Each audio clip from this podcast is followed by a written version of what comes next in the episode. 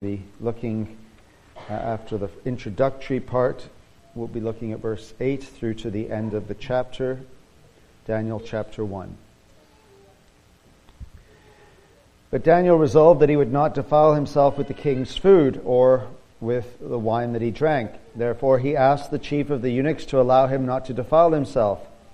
And God gave Daniel favor and compassion in the sight of the chief of the eunuchs. And the chief of the eunuchs said to Daniel, I fear my lord the king, who assigned your food and your drink.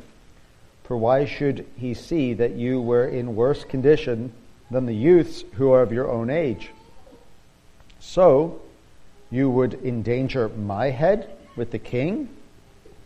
Then Daniel said to the steward, whom the chief of the eunuchs had assigned over Daniel, Hananiah, Mishael, and Azariah, Test your servants for ten days let us be given vegetables to eat and water to drink. Then let our appearance and the appearance of the youths who eat the king's food be observed by you. And deal with your servants according to what you see. So he listened to them in this matter and tested them for ten days. At the end of ten days, it was seen that they were better in appearance and fatter in flesh than all the youths who ate the king's food. So the steward took away their food and wine they were to drink and gave them vegetables. As for these four youths, God gave them learning and skill in all literature and wisdom, and Daniel had understanding in all visions and dreams.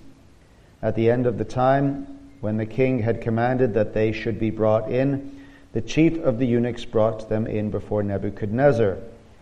And the king spoke with them, and among all of them none was found like Daniel, Hananiah, Mishael, and Azariah. Therefore they stood before the king, and in every matter of wisdom and understanding about which the king inquired of them, he found them ten times better than all the magicians and enchanters that were all his kingdom. And Daniel was there until the first year of King Cyrus. Let us ask God to bless His word preach. Let us pray. Our Father in heaven, we thank you for your word. We look forward to not only hearing uh, how it teaches us of faithfulness of Christ and our responsibility, but of how it will produce fruit in our lives going forth. We expect that based upon your promise and pray that it may be so for each and every one of us. Amen.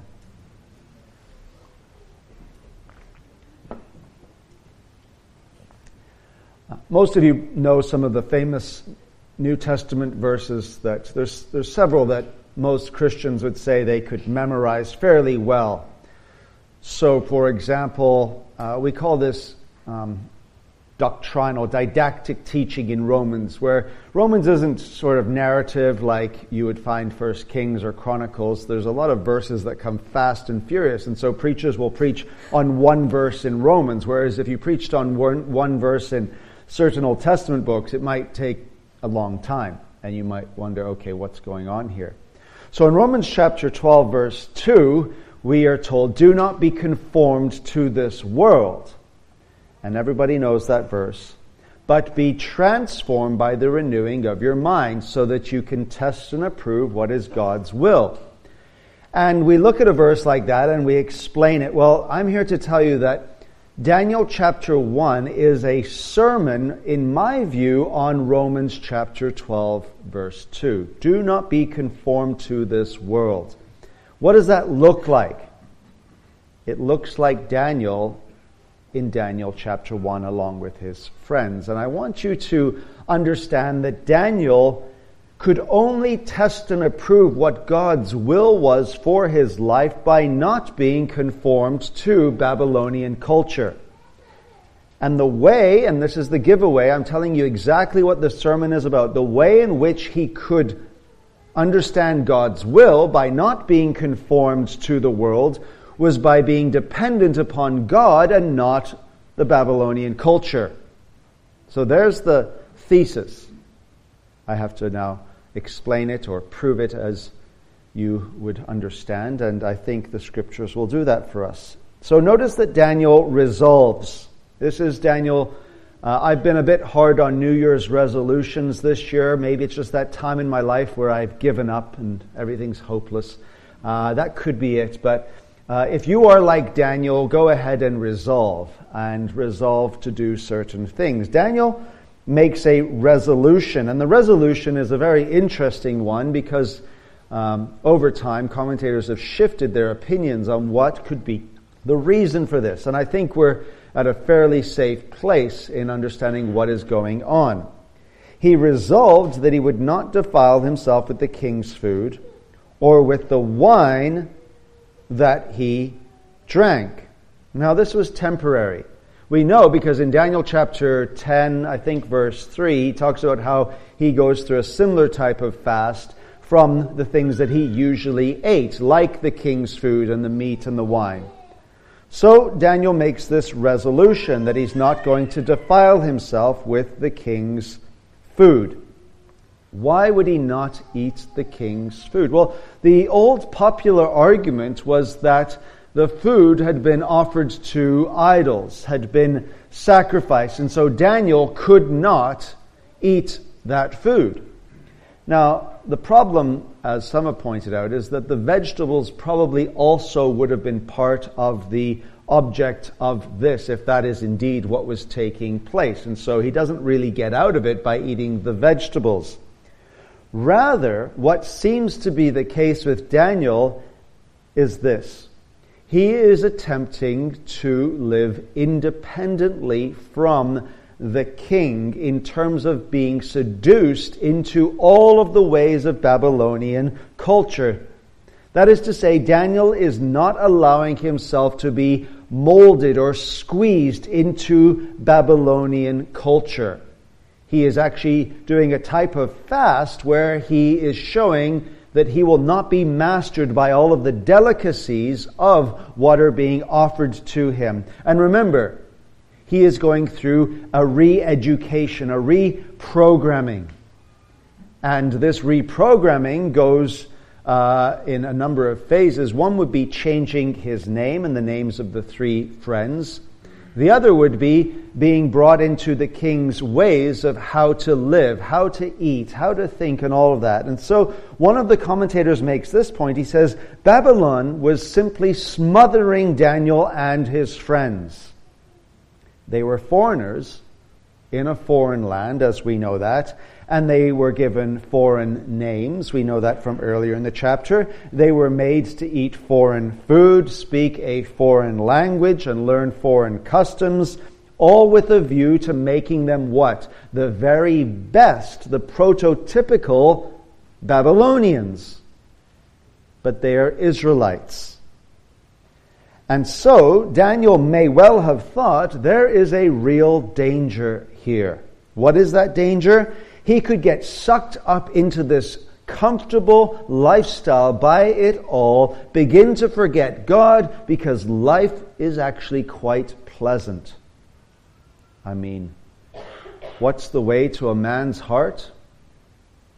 Food, sex, and sleep. That's the truth. Those three things men will always be uh, very tempted by. Here, the food is part of that culture. And the food is one way to get him to really buy into all that Babylon can offer. So, as the uh, commentator was pointing out, he recognized that if Babylon gets into you, the show is over. What was once a faithful young man has now said, ah, I, I quite like it here. This, this tastes good. I'm enjoying life. And it's not so much that the food would defile him, it's that Daniel couldn't allow himself to become entrapped by all of the dainties, all of the pleasantries of Babylonian culture. And the world can be a very attractive place at times as it initially gives and gives and gives, and you start to taste of it, and you take and you take and you take. And before long, you realize that while you have been swallowing up everything the world is offering you, the world has in fact swallowed you up. Daniel's aware of that. So notice the chief eunuch's response. Because in verse 9 we're told God gave Daniel favor and compassion in the sight of the chief of eunuchs. Now, if Daniel had resolved not to eat this food, and he is a foreigner in a foreign place under the rule of the king, Nebuchadnezzar, and he says, You know, I'm not going to do this. What would the chief of the eunuchs say? Listen, you don't have any choice, buddy. You're going to eat what you're told. I mean, even in a household, we do that. Well, maybe not. Some parents give in to their children's requests. I know I have once or 500 times. And you see, we say, no, no, you must eat this and that. You're not the boss. When you get older and you start working, you can start dictating the rules. I say that all the time. So you want to go do that? Fine. When you're older and you pay, you do it. Imagine being in the king's palace and saying, no, no, you know what? I'm going to dictate what I eat.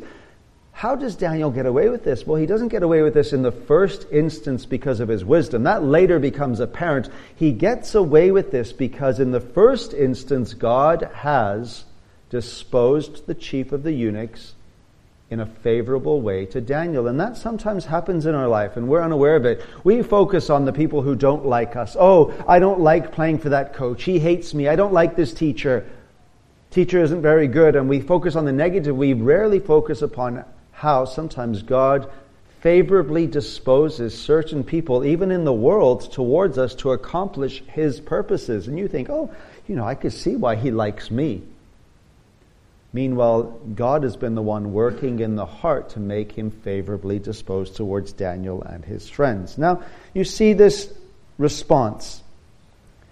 This response, I think, is a fair one. Ashpenaz, the chief of the eunuchs, states his dilemma openly in verse 10. He said to Daniel, I fear my lord the king. And you see, the real debate or the real contest right now is between Ashpenaz, who fears King Nebuchadnezzar, and Daniel, who fears God. How can fear of the king and fear of God coexist? Can they? And actually, to our surprise, we find out that they can because of wisdom. Now, he states his dilemma The king has assigned your food and your drink. For why should the king see that you are in worse condition than the youths who are of your own age? And that means my own life would be on the chopping block. I'm tasked with making you presentable before the king, with feeding you what the king has decided. All of a sudden, you start to look emaciated because you're not eating. The king's going to come after me and say, Why has this happened? And I says, Oh, well, he didn't want to eat. Oh, yeah, do you think the chief of the eunuchs is going to say, Well, Daniel didn't want to eat? So I listened to Daniel while the king has been saying, This is what they're to eat. You see, it would have been crazy. So I have a lot of sympathy for the chief of eunuchs right here. He's doing nothing wrong. And Daniel understands that. So Daniel has a conscience issue. He doesn't want to be conformed to Babylonian culture, but he understands the dilemma of the chief of the eunuchs. What does one do? Go on a hunger strike? Or does Daniel show wisdom? Well, notice what ends up taking place. Daniel, in verse 11, says to the steward whom the chief of the eunuchs had assigned over Daniel and his three friends, Here's what we will do. Because I'm showing concern for your dilemma and I don't want to stand before the king emaciated and have your life put at risk, you are going to allow us to eat vegetables and drink water for 10 days. And after this test has taken place, if we are still in good condition, then you can allow us to eat vegetables and drink water and not the king's food and drink the king's wine, and all will be well for you, all will be well for us. Everybody's happy. Daniel wants to have his vegetables and eat them too. And so, this appears to be a quite reasonable conviction of Daniel's. But I want you to also, before we move on, see how Daniel stayed true to his convictions, but still showed respect towards the steward and the chief of eunuchs in his approach. Christians can sometimes lack wisdom and respect when they are faced with decisions where they don't quite want to do certain things. And I know my temptation is just to yell at people. My temptation is to just get in a fight. It's harder to take a step back and say, How can I display wisdom? How can I display respect, show honor in a place where honor was due? And Daniel and his friends does precisely that. And Daniel and his friends are convinced, they are convinced that God will supply their needs. Now, some of you are probably thinking, well, this is an excellent argument for veganism, Christian veganism. Daniel is not making the argument that vegetables are a better diet than meat and wine. It's not that, because when you actually look at what's said in the text, Daniel has to appear before the king in relation to the other youths as fatter, not thinner. And vegetables, as far as I'm led to believe, not being a big uh, vegetable eater myself, vegetables are not the type of food that helps you put on a lot of fat. Now, I could be wrong, but I'm pretty confident that vegetables have a purpose, and one of them might actually be slimming instead of fattening. So the point wasn't that Daniel's somehow locked into a health idea, and so this is how he's going to trick them. He's going to eat vegetables and appear fatter. No, Daniel is saying, I can trust God to perform a miracle here so that we will not look like the emaciated youths that will cost this chief of the eunuch and his steward their lives and our lives perhaps also. So what ends up happening? Well, notice in verse 15, at the end of the 10 days, you see it's long enough to prove the point. If it was one or two days, you wouldn't really know. Because after one or two days, not a whole lot changes with us. But after 10 days, it was seen that they were better in appearance and fatter in flesh. How did that happen? Vegetables don't do that. Then all the youths, it was actually palpable you could see all of a sudden Daniel's friends are fatter in flesh and better in appearance. They probably had these big cheeks, rosy cheeks, and look like, whoa. You know when someone's like, oh, his mother's fed him well. When I was at university and I had to cook for myself and I came home from university for Christmas break or summer, I always came back skinny and then I would just dig in to my mother's cooking and I'd put on enough weight. It's like a bear, you know. You, you put on all that weight and you go back into hibernation university, you have to cook for yourself. Well, Daniel and his friends, they look good, fatter in flesh than all the youths. So the steward did what? The steward took away their food and their wine they were to drink and gave them vegetables.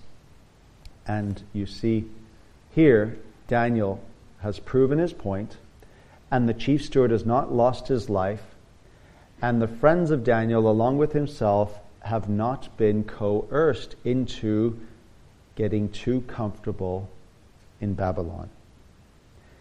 Now, these four youths, God does something. They honor God. God honors them. Never forget that. You cannot do something for God in which He would go, Yeah, I don't know how I'm going to bless this person now. God honors those who honor Him. That's how God works. The life of faith, where you're putting your trust, your faith in God to supply your needs, God will supply not just your needs, but in abundance. That's who God is.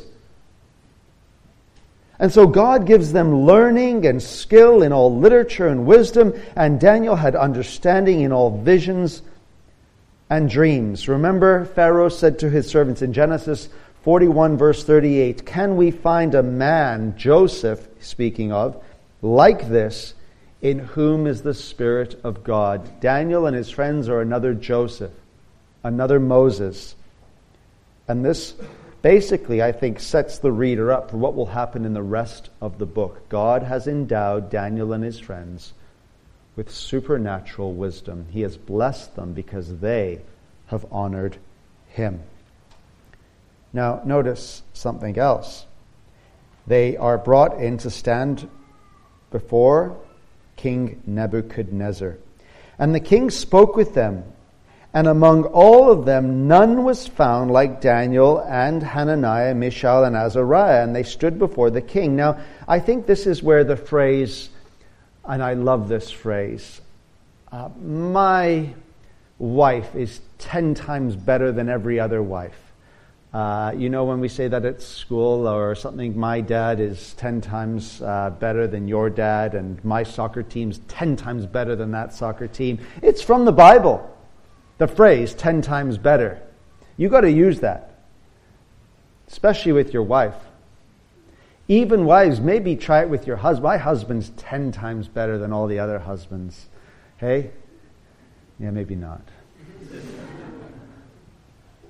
five. Let's go with five. Let's work our way up, shall we? But it is a, it's hard to calculate these things, you know, when you say 10 times. What does it mean? It's a, it seems like just a, a hyperbolic statement, which it is in a certain sense, but in another sense, I think um, there's a sense in which they are just so far outstripping everyone else that it is amounting to, hey, they're 10 times wiser. So he found them, the king, ten times better than all the magicians and enchanters that were in all his kingdom. Now, what can we learn from this by way of application? The first is this you have to understand what Daniel is doing here is extremely, extremely important in terms of resolving on what may appear to be a small and insignificant thing. You take a child in Sunday school and you say, Oh, we're going to learn about Daniel, what will the child say? The child will say, Oh, uh, I know the story of Daniel and his friends. There's the, there's the fiery furnace and then there's the lion's den, and that happens in chapter 3 and chapter 6. But what allows Daniel and his friends in chapter 3 and chapter 6 to get through those trials? It starts here in chapter 1 where they resolve not to become like the world, not to become like Babylon, but to be men of faith and to trust God. Once you trust God in the small things, you can trust Him in the great things. And so, this was the time to take a stand now in chapter 1. Would they live by faith? Would they depend upon God and not King Nebuchadnezzar? Would they get comfortable in Babylon or would they put upon themselves a willing fast in which they would not be seduced by all that Babylon had to offer? And as one commentator said, the purpose of this diet was to keep these four pious Judeans from believing that their physical appearance and by extension, perhaps their intellectual gifts, were the gift of the Babylonian culture. It was the gift of God, and they knew it. And as God is honoring them, they in turn have confidence to continue to honor God. And so when you get to chapter 3 and chapter 6, they've already established a pattern of living by faith that enables them to take the stand that they do. But I want you to notice something else. The issue, as I said, is will they depend upon God or King Nebuchadnezzar? What was Satan's great desire for Christ? Would Christ, in his temptation, depend upon himself? Would Christ, of his own natural resources as the eternal Son of God, turn the stones into bread and depend upon himself? Or would Christ, as he had from the very beginning, depend upon his Father and his Father's will? I only speak the words the Father has given me. My meat and drink is to do the will of God. You see, in the life of Christ, what you have is actually the fully dependent life.